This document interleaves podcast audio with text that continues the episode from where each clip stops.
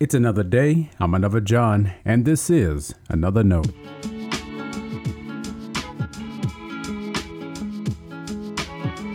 Today's edition of Another Note is titled Two Eagles.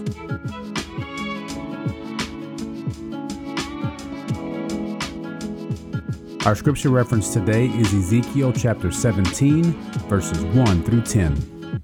As always, may the Lord add a blessing to the reading and hearing of His holy word.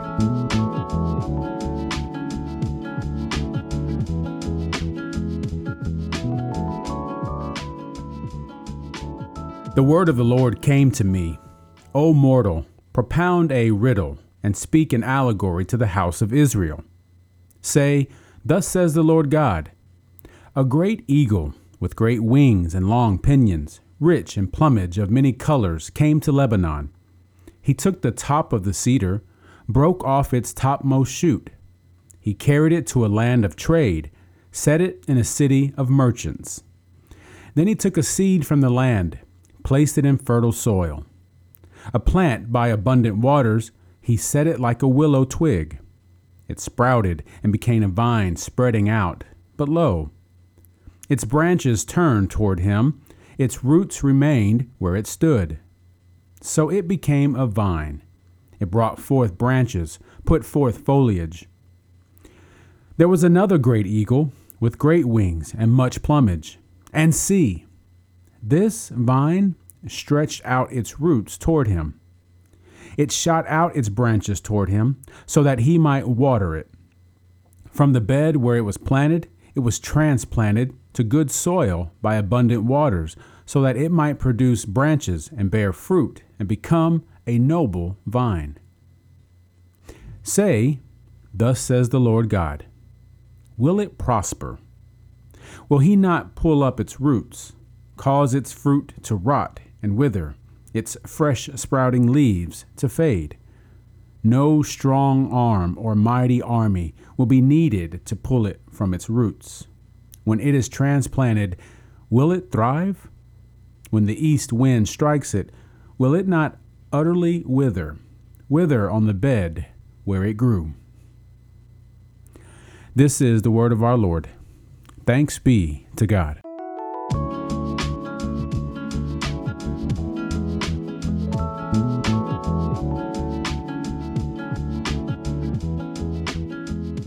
Adjectives abound when you study the book of Ezekiel bizarre, strange, peculiar, complex, striking, mystical.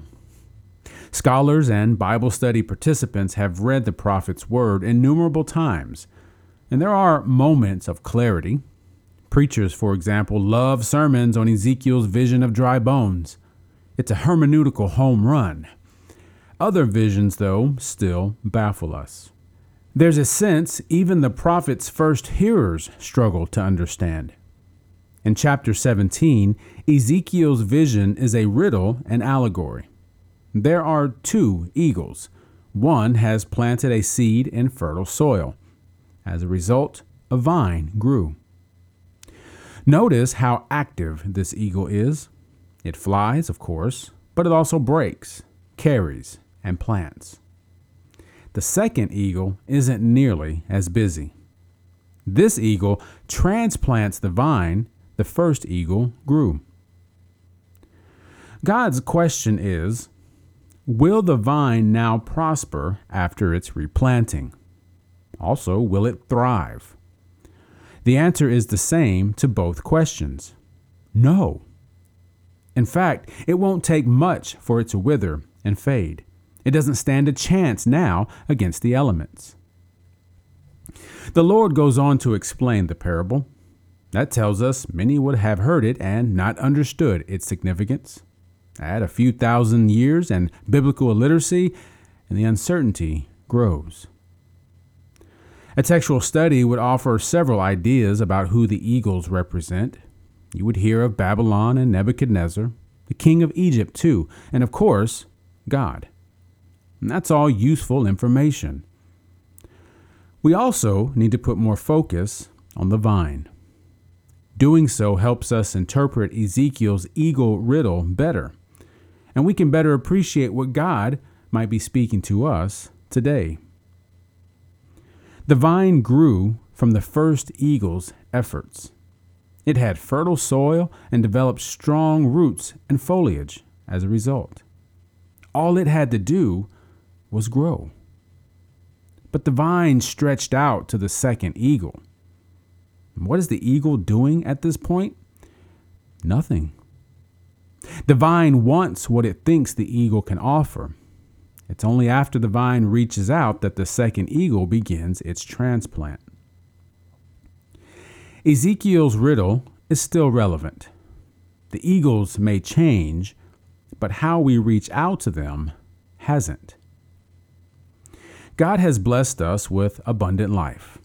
We have experienced the reality of God's kingdom in Christ, and yet we are so often willing to trade what God has given us. Our second eagles don't need to hard sell us anything. Their influence is already strong. Chances are what they offer look as good or even better than what God has given us. And we can ask the same questions God asks of the transplanted vine. Will we prosper as God's people if we're reaching for other eagles? Will we thrive? We can ask the same questions and we should get the same answer. Stay blessed. Thanks for always supporting Another Note. This is our daily devotional. I'll keep writing and recording as long as you keep listening and we keep growing. If you ever find another note on iTunes or anywhere else podcasts are available, make sure to leave a review so others can join us. And the easiest way to connect with me is online at anotherjohn.com. God be with you.